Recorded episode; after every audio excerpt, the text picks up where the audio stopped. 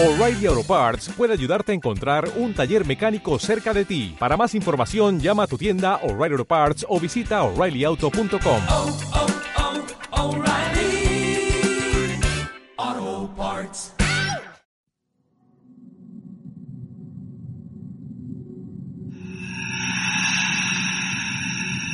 Una reserva d'altres realitats. Àrea hermètica. Un viatge a l'altra realitat. Àrea hermètica. Només a Ràdio Caldes. A Ràdio Caldes.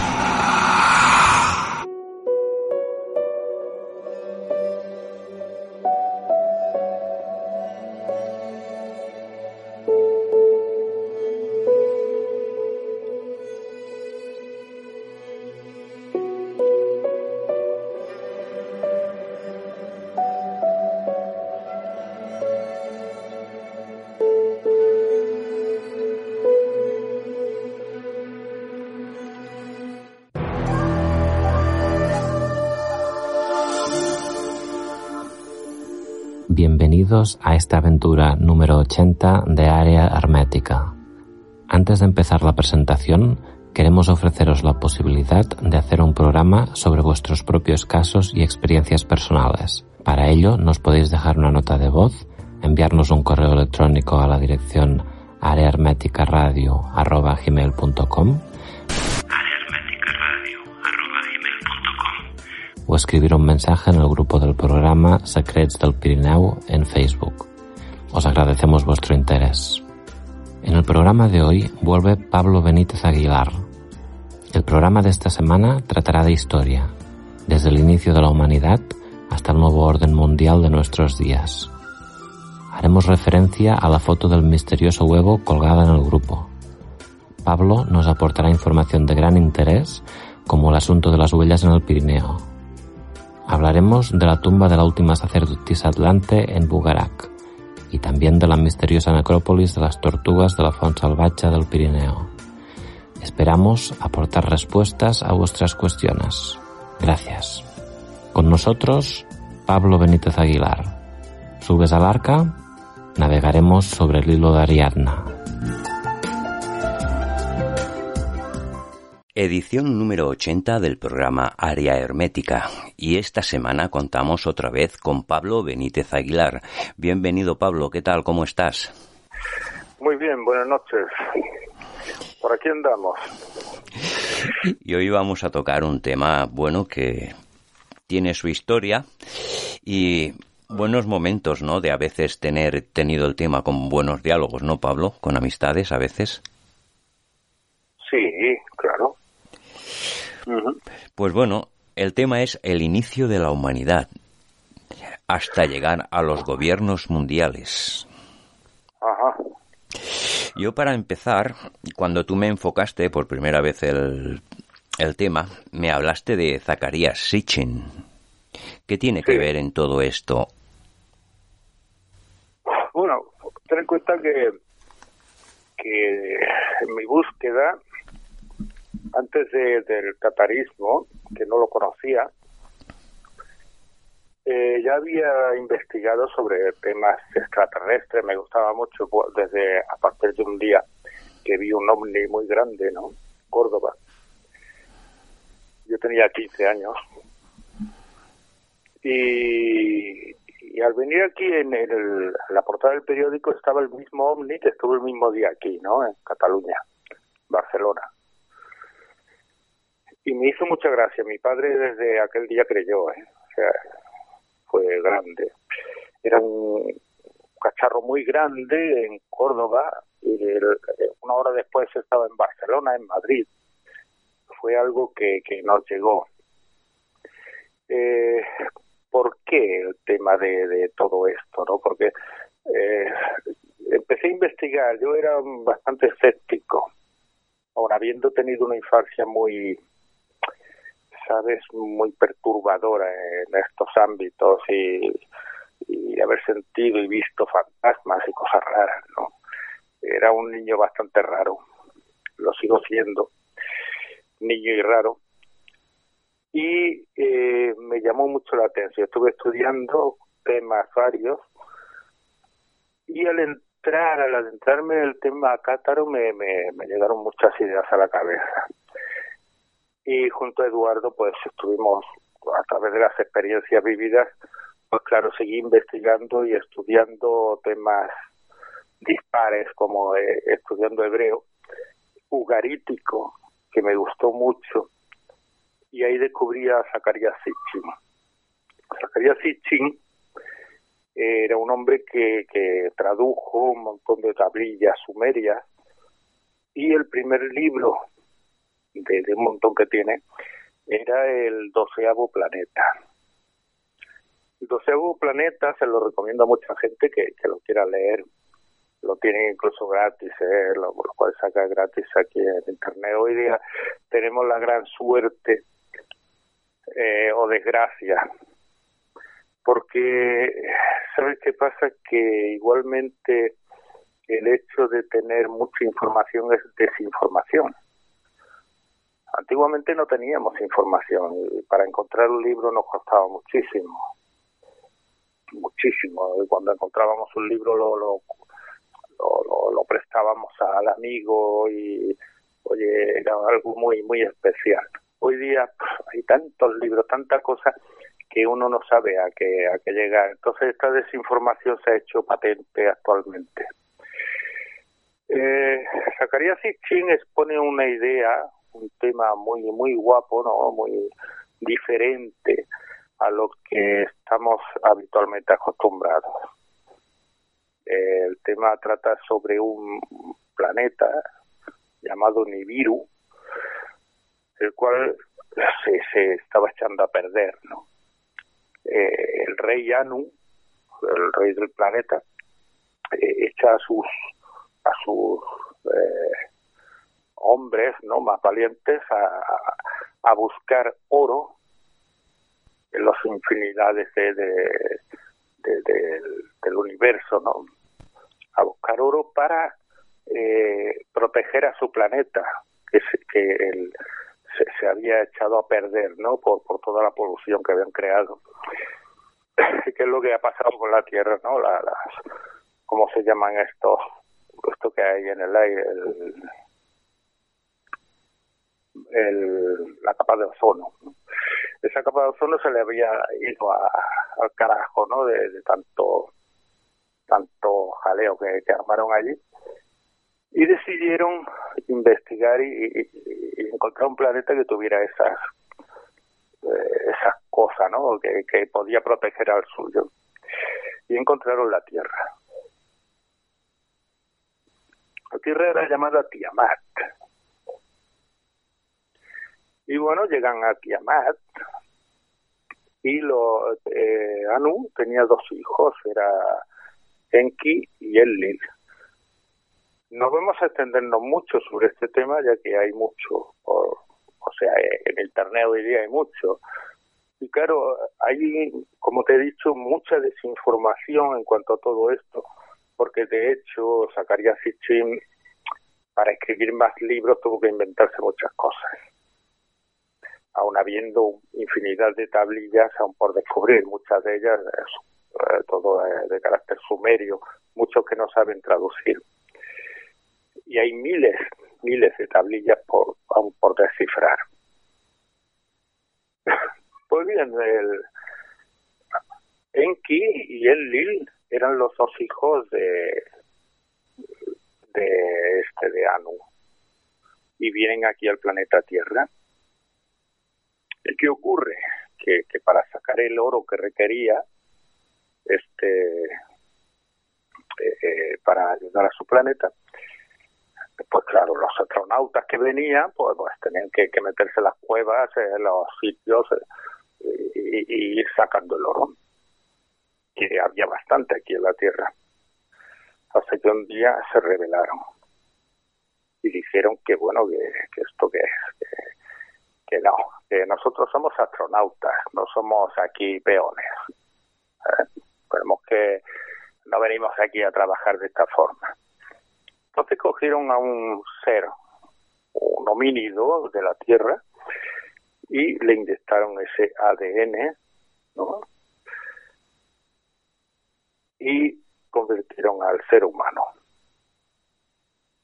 O sea, el ser humano sería una fabricación de estos extraterrestres. Aunque este ser humano se aprovechó solamente para trabajar para ellos.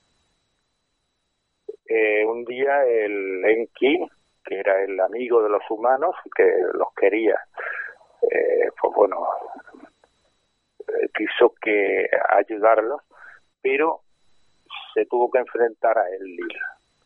Enlil no tenía mucho interés por los humanos él decía que no quería que supieran nada, que eran unos meros peones para el trabajo. Pues bien, aquí empieza la historia y aquí quizá acaba la historia de lo que quería explicar sobre Enki y Enlil y los Anunnaki, unos seres que vienen de un espacio aquí a este planeta a extraer los minerales que les hacían falta.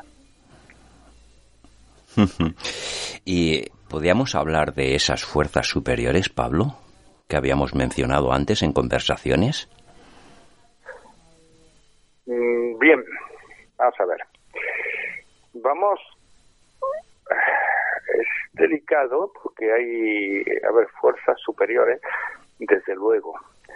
Pero hay que tener en cuenta de que nuestro ADN, proporcionado por estos mismos seres, de los cuales, como te digo, él quiso extinguir, Enlil quiso extinguir, porque no les interesaba. Tenemos que tener cuidado porque no son unos seres tan normales como nos creemos. A ver, te lo voy a explicar de un modo muy sencillo. El mono, ¿vale?, actual de la Tierra, aquí, tiene el 98% del ADN que tenemos nosotros. O sea, solo un 2% nos separa, ¿vale? Esto es muy, muy interesante. Vamos a ver, si un mono tiene un 98%, debería ser igual que nosotros, o vamos, muy, muy parecido. Sin embargo, el mono sigue siendo mono. Esto rompe claro, la teoría de la evolución, la destroza. Una reserva entre altres realitats. Área hermética. Hablábamos de Darwin, sobre la genética del ser humano y la comparación de los simios o monos en la teoría de Darwin. Ajá. Pues sí, si el mono tiene el 98% de ADN, ¿vale? Comparación con el cuerpo humano, nosotros tenemos solamente un 2% más que el mono. Esto sugiere que si nosotros con un solo 2% más que el mono podemos hacer cohetes, ¿vale?, o conducir coches o hacer otras cosas, ¿por qué el mono no ha podido? Esto destruye la teoría de Darwin en cuanto al proceso, ¿no?, natural. Esto no entra dentro de nuestra política de enseñanza, ¿no? Lo que pasa es que la política de enseñanza también tenemos que darle un poco de caña aquí, ¿no? O sea, no nos han hecho creer lo que ellos han querido que creamos. ¿Y quiénes son ellos? Esta es otra cuestión, ¿no? Pero claro, es que hay una cuestión que sería la guerra, ¿no? La guerra intergaláctica, por decirlo de algún modo, para que quede bonito, pero sería probable. ¿Crees que fue una realidad esta guerra intergaláctica? Que es real. Es real. ¿Sabes por qué es real? Muy sencillo. Hay varias comunidades, no una ni dos comunidades, sino varias comunidades. Incluso en el tiempo, ¿no?, en los periodos de tiempo, se ha ido destruyendo el mundo varias veces y creado de nuevo, ¿no? Ten en cuenta que cuando se habla del nuevo orden mundial, se quiere hacer un nuevo orden mundial, por lo tanto ya había uno. Para esto tendríamos que hacer, de hecho, tengo un planteamiento para un programa sobre este tema.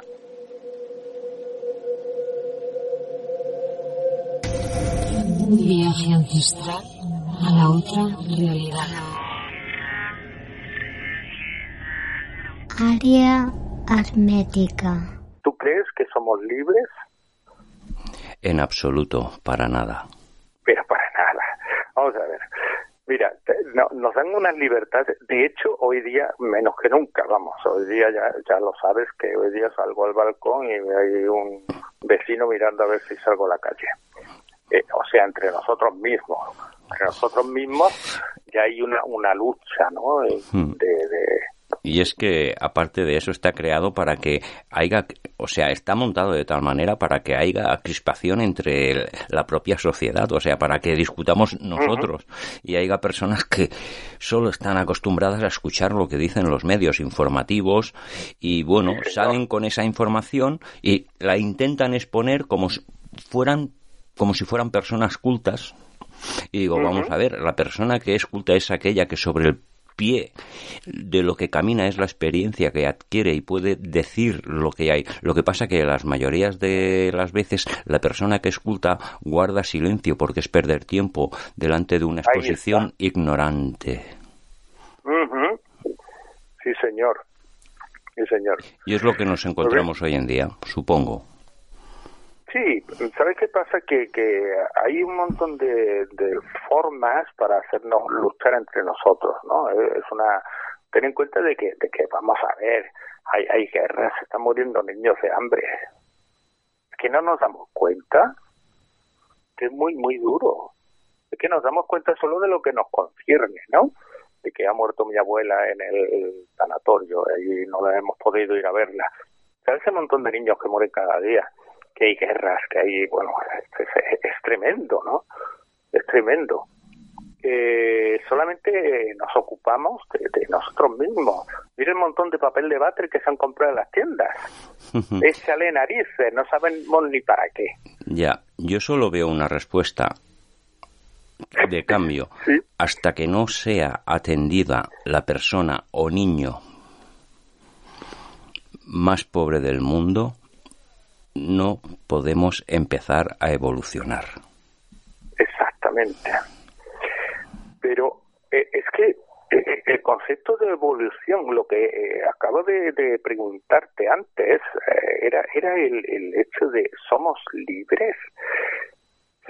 Mira, si coges y quieres un avión, tú no puedes comprarte un avión. O sea, el dinero ya te lo impide.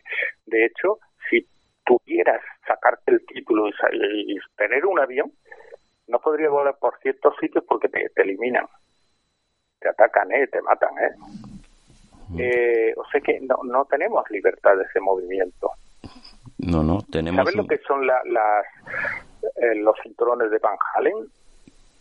Uh-huh. Pues mira, los cinturones de Van Allen es una cosa que te impide salir del planeta. ¿Vale? Esto está claro. Esto incluso hay una cosa que me dejó me dejó muerto, ¿no? A ver, están hablando con un astronauta y dicen, bueno, ¿y qué podemos hacer para ir a la Luna? Y dicen, no, es que el cinturón de Van Allen nos impide salir del planeta. Y me dejó muerto. Digo, vamos a ver. O sea, ¿hemos llegado o no a la Luna? Entonces, en otro comentario, otro astronauta dice, sí, es que buscamos un hueco para salir de los cinturones Van Allen. Échale huevos. Nos están mintiendo por todos sitios. Es tremendo. O sea, para mí es todo una mentira muy gorda, ¿no? O nos toman por idiotas. Desde luego que sí. Porque las personas normales están acostumbradas a una razón escuchada y a una razón expuesta. O sea, no hay capacidad de contrastar una información para poder dar indicios a cierta veracidad de una hipótesis u otra. Y es aquí donde el paradigma está, ¿no? O sea, no es que el ser humano sea ignorante socialmente, es que ignoran el conocimiento, por decirlo de alguna manera. Nada más lo que hay es lo que se está viendo, ¿no? Por decir algo de alguna manera.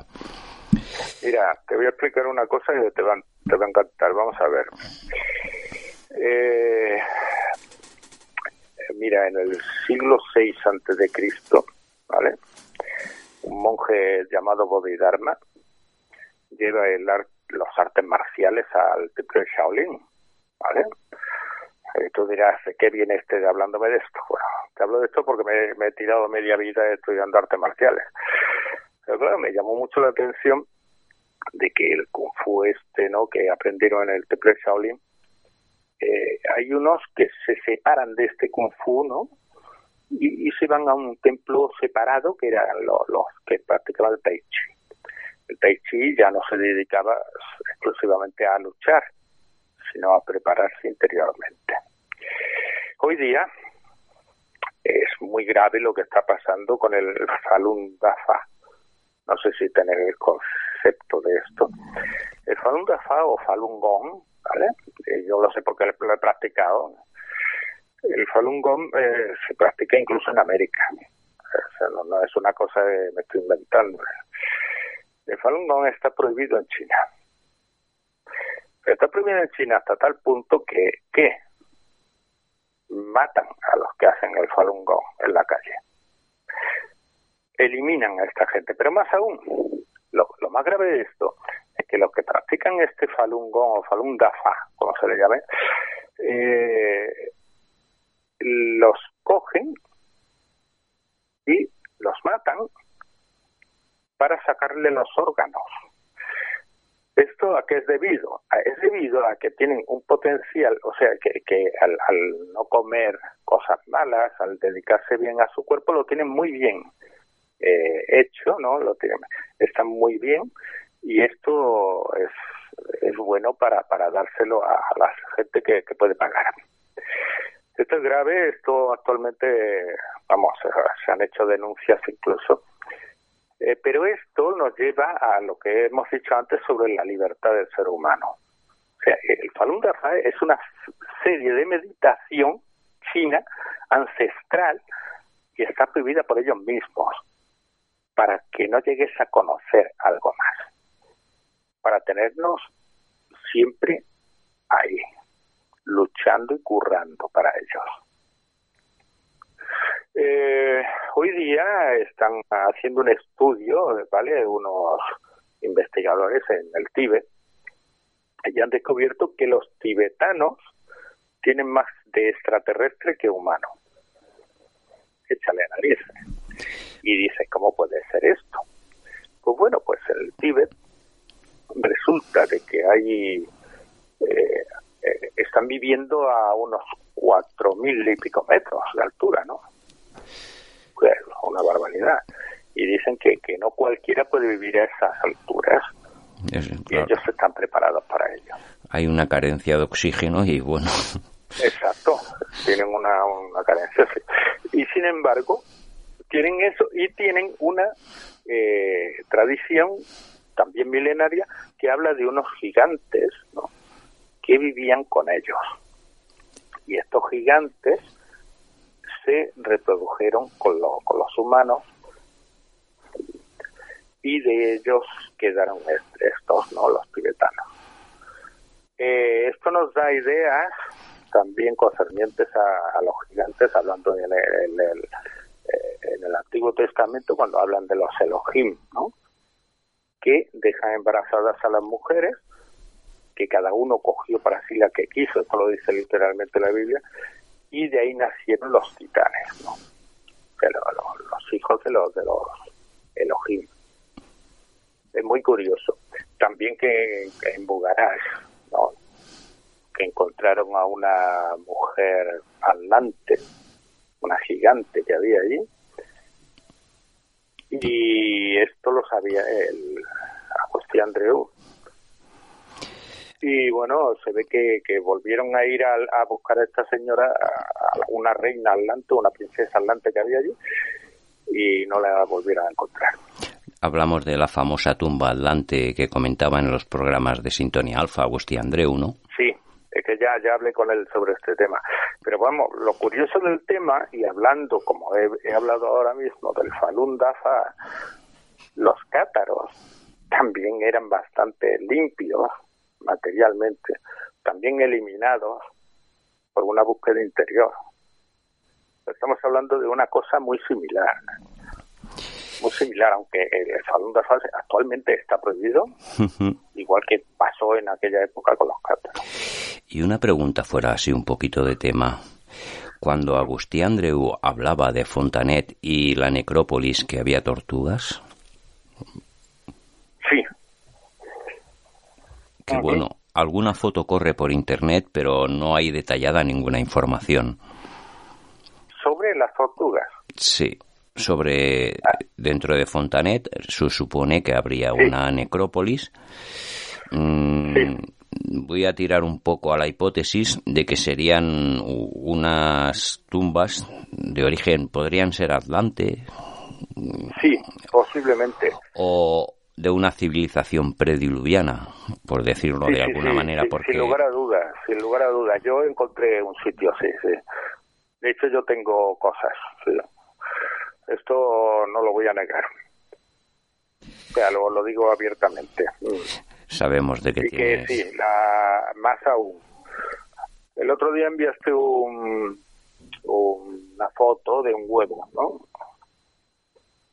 Una foto de un huevo aquí al programa internet, ¿no? Sí. La colguemos. Bueno, es un huevo, ¿no? Y tú le preguntabas esto qué es, ¿no? Llegó a nuestras manos, pero realmente no sabemos lo que era. Vale.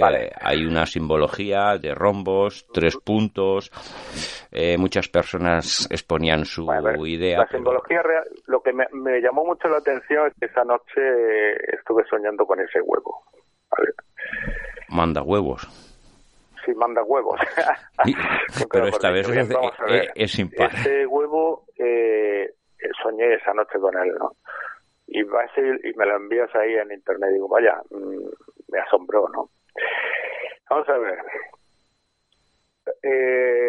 Hablando del principio de la humanidad, como hemos hablado en Enki, Enlil y tal, hay una serpiente, ¿no? Que es el demonio, ¿no? Como le llaman en la Biblia. Bueno, lo que nos han querido dar. Y nos hablan de Lucifer, ¿no? El serpiente. Esta serpiente, este dios serpiente, le da a Eva esa manzana de ese árbol prohibido por Dios. A saber, eso no lo es, pero que ella le dice, bueno, es que lo tengo prohibido por Dios. Dice, ¿por qué?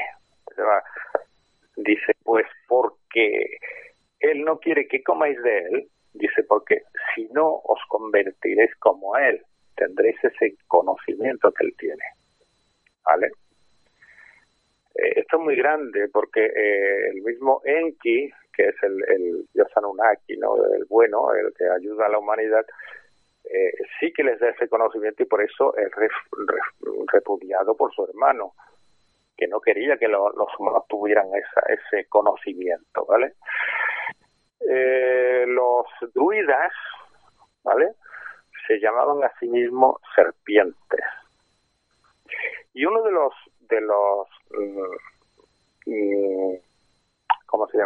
tesoros druidas era el huevo de serpiente, el huevo druida. Incluso en las tradiciones irlandesas, ¿no? El Merlín Mirwin, hay una poesía que me gusta mucho, ¿no? Que tenía por ahí la poesía, pero no la encuentro. Bueno, pero dice algo así, que ¿dónde vas, Merlín? Y él dice, voy a buscar el huevo de serpiente de mar. El huevo simbólicamente es el principio de donde nace el universo, ¿no? La progenie, ¿no?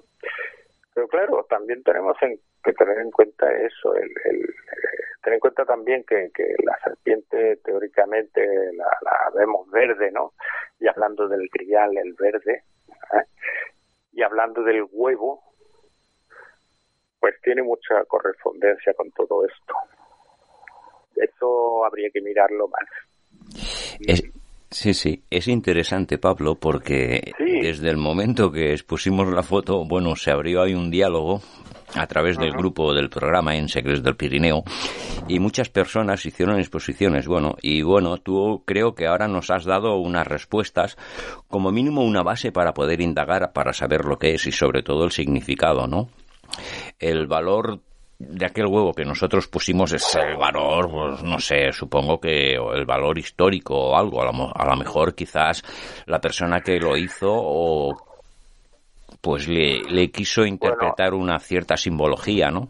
Hacia algo, pero bueno, en este caso nosotros como lo ignorábamos, por eso pusimos la imagen del huevo de madera con rombos, 4 rombos y en cada lado 3 puntitos, un número especial. Ten en cuenta que los druidas tenían un huevo simbólico de serpiente. Yo tengo uno. Bueno, tengo varios que encontré. Otra vez digo, esto no lo he dicho nunca, pero es verdad. Aquí está. Es un símbolo que tenían los druidas y de ahí aprendían cosas. Este huevo está en todos los sitios, ¿no? Por ejemplo, la Kundalini, ¿no? La Kundalini es la serpiente que asciende por los chakras, ¿no? En la India, en el Tibet. La misma serpiente Lucifer que da esa manzana o huevo, que cuidado, esto se desconoce también. Pero el huevo de serpiente es un símbolo muy muy antiguo, muy primitivo y que tiene el huevo de serpiente que estaba rodeado de esa serpiente. Y sobre todo para muchas civilizaciones siempre se ha usado la serpiente como la emplumada y bueno, también en el hinduismo tiene cierto simbolismo. Bueno, Mercurio tiene ese, no se ve un huevo, pero hay 2 serpientes, ¿vale? Unidas a ese palo, ¿no? Y arriba hay un círculo, una cosa redonda que bien podía parecer esto. En fin, el huevo de serpiente es uno de los enigmas que ya había hablado Plinio el Viejo de ello. Uh-huh. Sin embargo, los autores modernos, yo no he encontrado ningún libro en que se le tenga en cuenta. De hecho, me enfadé mucho cuando leí que, y además todos dicen lo mismo, porque, a ver, somos así, tú lees una cosa, esta es la verdad. Pues no, hay más. Bueno, pues de Plinio el Viejo dicen que Plinio se le fue la castaña y había descubierto un erizo de mar, y que ese posiblemente era el huevo de serpiente al que él se refería. Vamos a ver, Plinio el Viejo tiene más de 300 obras sobre historia natural en su época, ¿vale? Plinio el Viejo no era tonto. A mí que me diga que el Pepe, que se ha encontrado un no sé qué y que dice que es otra cosa, vale, porque es medio tonto, pero Plinio el Viejo no lo era. A ver si nos queda claro esto, a ver que a la gente no le ha quedado claro. La interpretación de la serpiente en el gnosticismo, Pablo, ¿hay algo de ello? Sí, claro, es que en todos sitios está implícita la serpiente como conocimiento. De hecho, en Egipto, está representado en la serpiente en el Agni, ¿no? En la India está representada en el tercer ojo, ¿no? Los grandes que conocían tenían esa serpiente. Como te digo, los druidas decían, yo soy una serpiente. O sea, no era una cosa tan tonta, ¿no? La serpiente simboliza el conocimiento, pero un conocimiento al que no estamos ni siquiera preparados. Desde luego. Un conocimiento muy especial.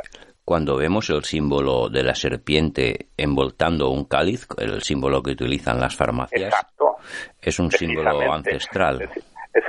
Es un símbolo templario. Es un símbolo templario.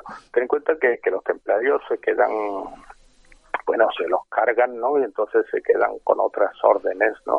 Uh-huh. Y bueno, hoy día, ¿dónde se usa la serpiente y el cáliz? En las farmacéuticas. Exactamente, en la farmacéutica. Exactamente, porque los fármacos y los mismos caballeros que se dedicaban a ayudar a los demás pusieron ese emblema.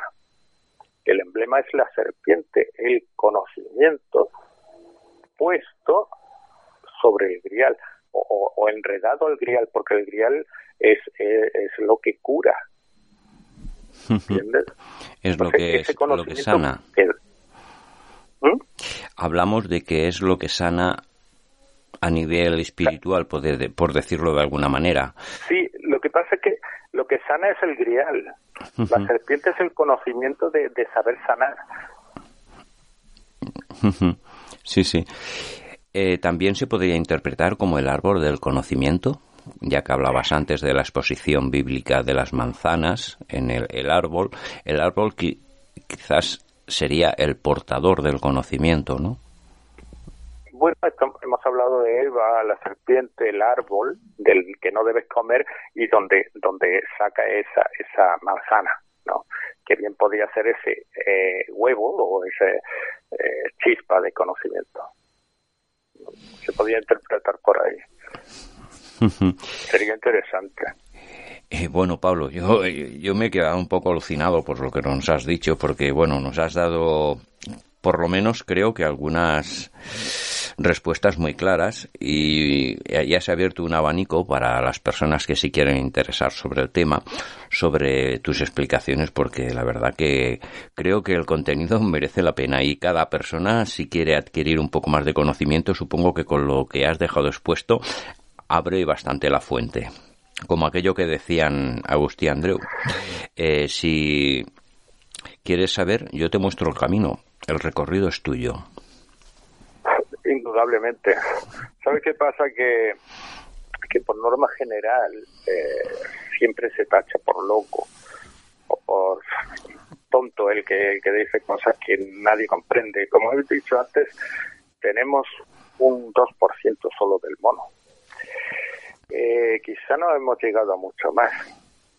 Hablando de la sangre, y perdona que cambie ya el tema, aunque sigamos. Es interesante detalle, la sangre.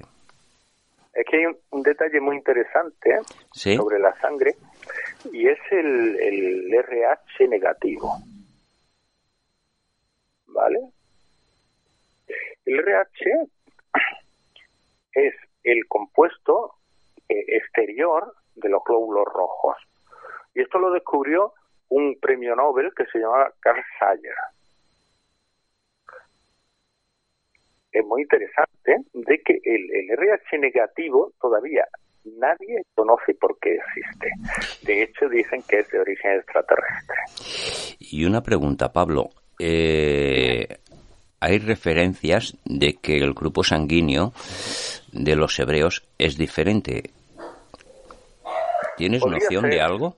Pero te voy a decir algo más grave, porque aquí, como he empezado a hablar sobre este tema, te voy a decir que el pueblo que tiene el 50% de su población, el 50% de RH negativo, y esto en unos estudios de Nueva York, no de aquí, es el pueblo vasco.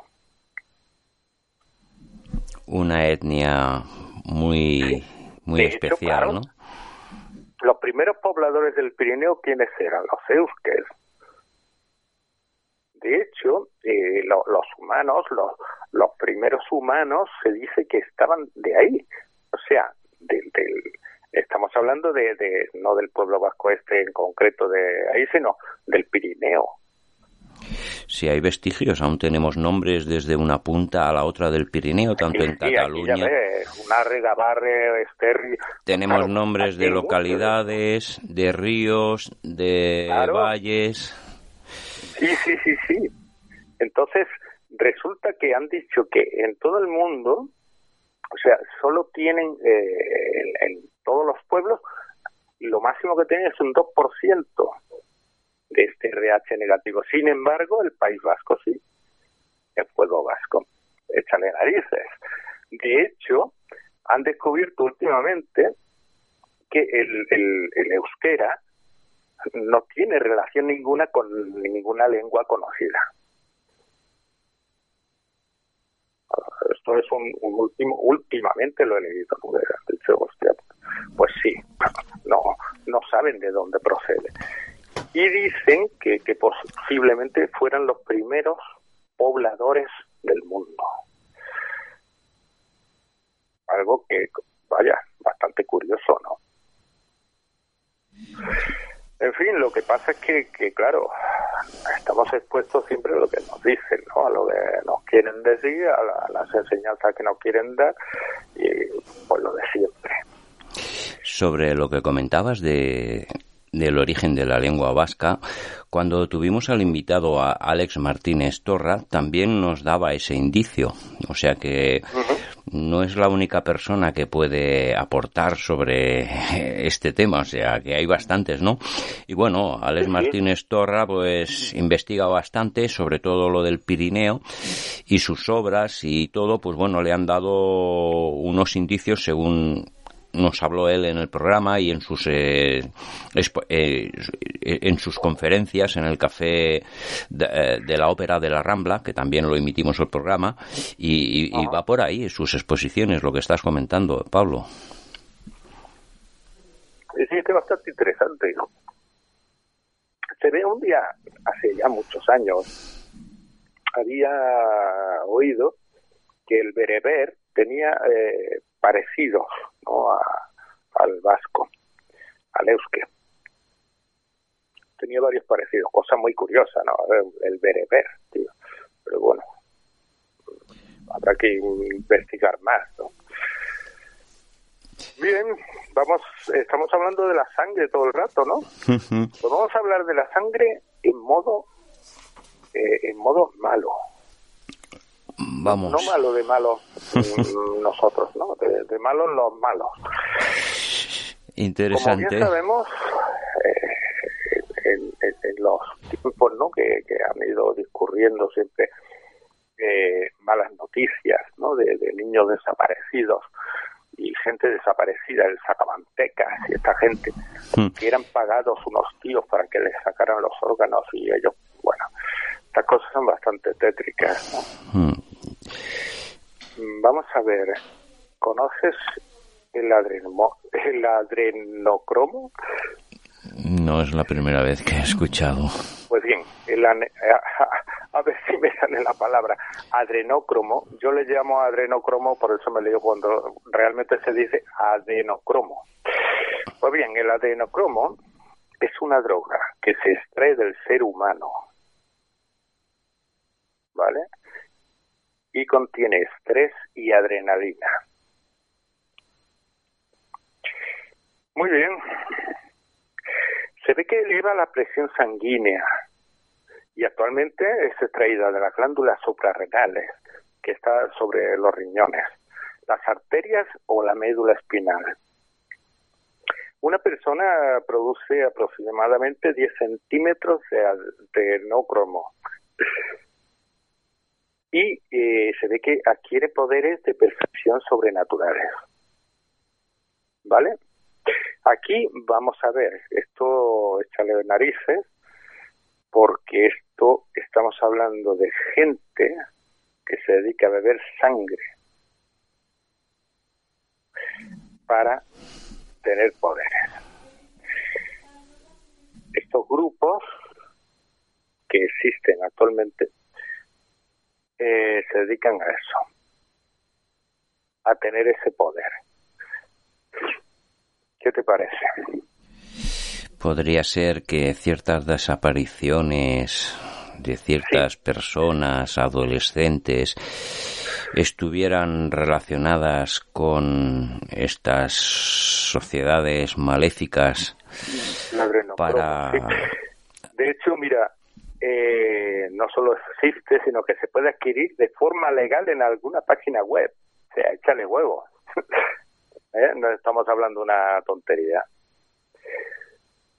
Sin embargo, un tío, ¿no? De un hombre que se llama Eduardo Hidalgo Taunin, ¿vale? Escribió un libro que se llama Adenócromo y otros mitos sobre drogas, ¿vale? Y este tío dice, da una experiencia leve, eufórica, algo psicodélica, pero muy satisfactorio, ¿sabes?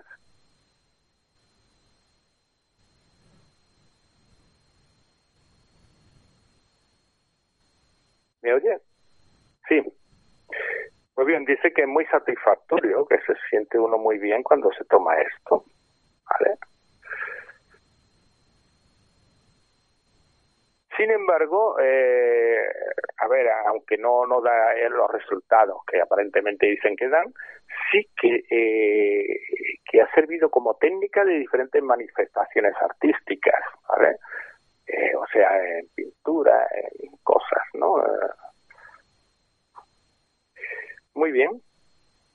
Pues esto es bastante grave de que pasen estas cosas y que efectivamente se vende en pastillas, incluso por internet.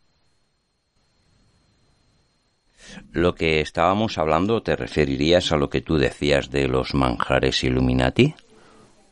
No.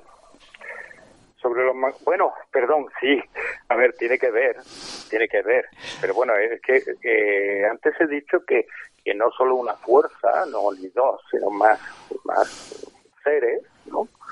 Tenían una forma de alimentarse diferente.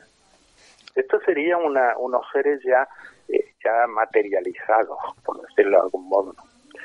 Más de aquí. Unos seres que sigue queriendo subsistir o aguantar más años, ¿no? Eso sería unos seres, digamos, Illuminati, por decirle de algún modo, ¿no? Por decir esta oculta, ¿no? A la humanidad. Y sí, que bien podrían ser eso, los más comunes. Sin embargo... había en una época antigua unos que se alimentaban de euforia y tú dices, ¿y esto qué es? Pues bien, la euforia es una cosa que se genera a través de un montón de gente, ¿no? De grandes sitios, de grandes proporciones. Y imagínate a los romanos, ¿no? En el sitio este romano allí, lleno de los leones y la gente comiéndose a los cristianos y todo vociferando. Esto sería un alimento para estos dioses, ¿no? Se alimentaban de esto, de esta euforia colectiva. Esto es grave, esto parece una chorrada. Yo me reí cuando lo leí una vez en un libro de no me acuerdo quién era, pero era una novela con sentido común y hablaba de esta euforia, ¿no?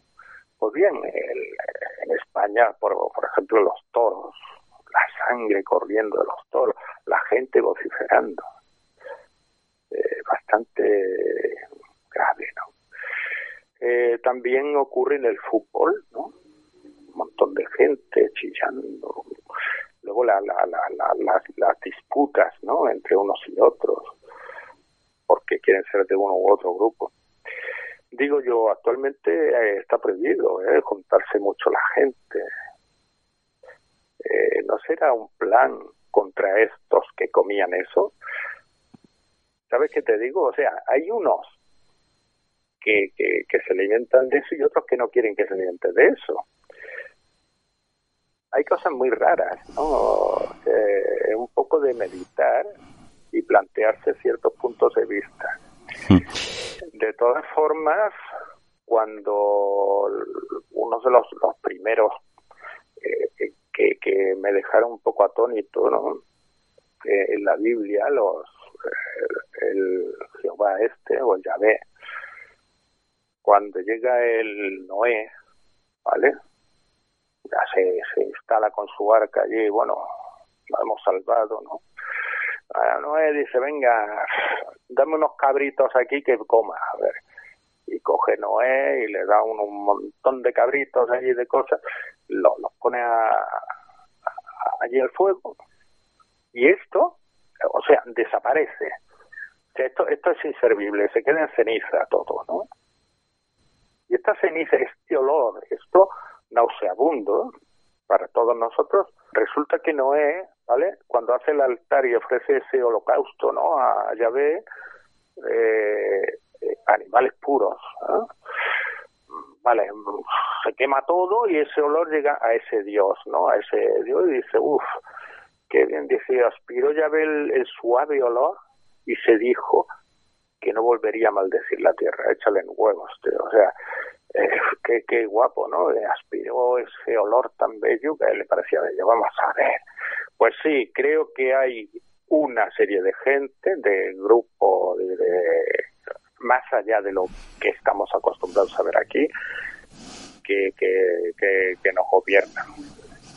Sería una parte, bueno, nosotros más cerca tenemos los títeres, que serían los políticos, ¿vale? Sí. Pero esta gente estaría gestionada por alguna entidad o entidades que no son de la Tierra, por decirlo de alguna manera, ¿no?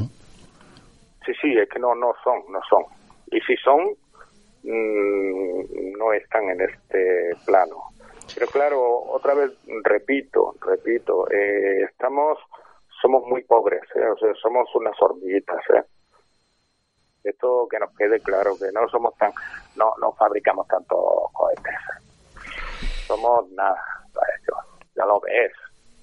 Hay un virus, alguien cerrado. Ahí no. Es que esto es una cosa bastante grave, ¿no? Puede ser de que cada paso que hemos dado en evolución tecnológicamente es porque se ha entregado de otro lugar o de otra procedencia. Sin duda alguna. A nivel material digo, ¿eh? A nivel material digo. Sí. En el tema espiritual lo digo de diferente manera porque creo que es una evolución a nivel independiente de cada persona, ¿no? Para percibir, pero en el globalismo que estamos es lo que quería decir en la exposición que he dicho ahora mismo. Sí, sí. Yo estoy convencido de que estamos gobernados no por gente de aquí, sino por gente de fuera. De hecho, recomiendo a todo el mundo que lea un libro que siempre he tenido a mano y se llama Un Mundo Feliz, de Aldous Huxley. ¿Vale? Aldous Huxley dejó aquí bien clara y patente la esclavitud del ser humano, ¿no? Bastante grave. Ya llegamos a los últimos minutos, 2 minutos, Pablo. Si pues no hemos llegado a nada. Te voy a leer. Dime. Es que hay tanto por hablar. Ya te digo. Pero en la mejor manera que podamos, ya haremos los programas. Bueno, tendremos más series de programas e intentaremos hacerlo porque, bueno, estamos limitados a 58 minutos, pero que la cuestión es que se podrá. No es cuestión, bueno, os preguntaréis, pero haremos. Adelante, Pablo, sobre lo que querías comentar. Dime. Que digo que adelante, Pablo, sobre lo que nos querías comentar, que nos querías leer algún texto. Sí, bueno, no voy a leer nada. Voy a explicar una cosa muy sencilla y muy rápida. Vamos a ver. Yo cuando estuve estudiando hebreo, para comprender bien el hebreo me enseñaban oraciones hebreas. Y claro, me llamó mucho la atención de que había una de las primeras oraciones que aprendí, no me acuerdo bien, pero, bueno, me acuerdo, pero que no la sé pronunciar bien.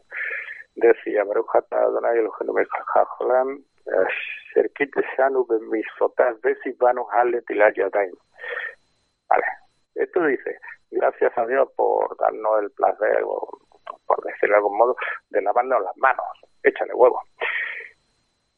¿Qué ocurre? Que no solo viene de aquí el tema de lavarse las manos del tema de ahora. Perdón. Sino que viene de muy antiguo. O sea, no solo hemos tenido este virus en el mundo, no solo hemos tenido esta, como he dicho antes, esta nuevo orden mundial, sino que han habido muchos órdenes mundiales y que los dioses de antaño prohibieron comer cerdo a los árabes y sobre todo los judíos por el tema de la triquinosis, que aún no se conocía. Los buitres, no comáis tal, porque esto era prohibido para que no se infectara. O sea que hoy día seguimos con la línea, aunque hoy día no creemos que somos nosotros los que nos hemos inventado las cosas, pero siempre hemos estado gobernados y bueno, y ahí queda la cosa. Pues muy bien, Pablo, muchísimas gracias por haber compartido esta conversación tan interesante. Hemos indagado en la historia, hemos hecho un repaso a introducciones de la Biblia, Zecharia Sitchin, la genética. Pues me sabe mal porque no he acabado, no he hecho nada más que empezar, pero bueno. Podemos hacer una cosa. La próxima vez no lo planeamos y planteamos 2 horas, porque si la cosa da para más no podemos dejar a la audiencia a medias. Pues así hay para más, ¿sí o no? Claro. En toda la serie de programas que podamos hacer, intentaremos hacer lo posible. ¿De acuerdo, Pablo? Muy bien. Recibe un fuerte abrazo. Muchas gracias. Del equipo de Área Hermética, Pablo. Y próximamente montamos otra aventura de conocimiento. Un fuerte abrazo, Pablo. Gracias por haber estado en esta edición número 80 de Área Hermética. Muchísimas gracias. Y hasta aquí el programa en la edición número 80 de Área Hermética con Pablo Benítez Aguilar. Hasta pronto. Una reserva d'altres realitats. Àrea hermètica.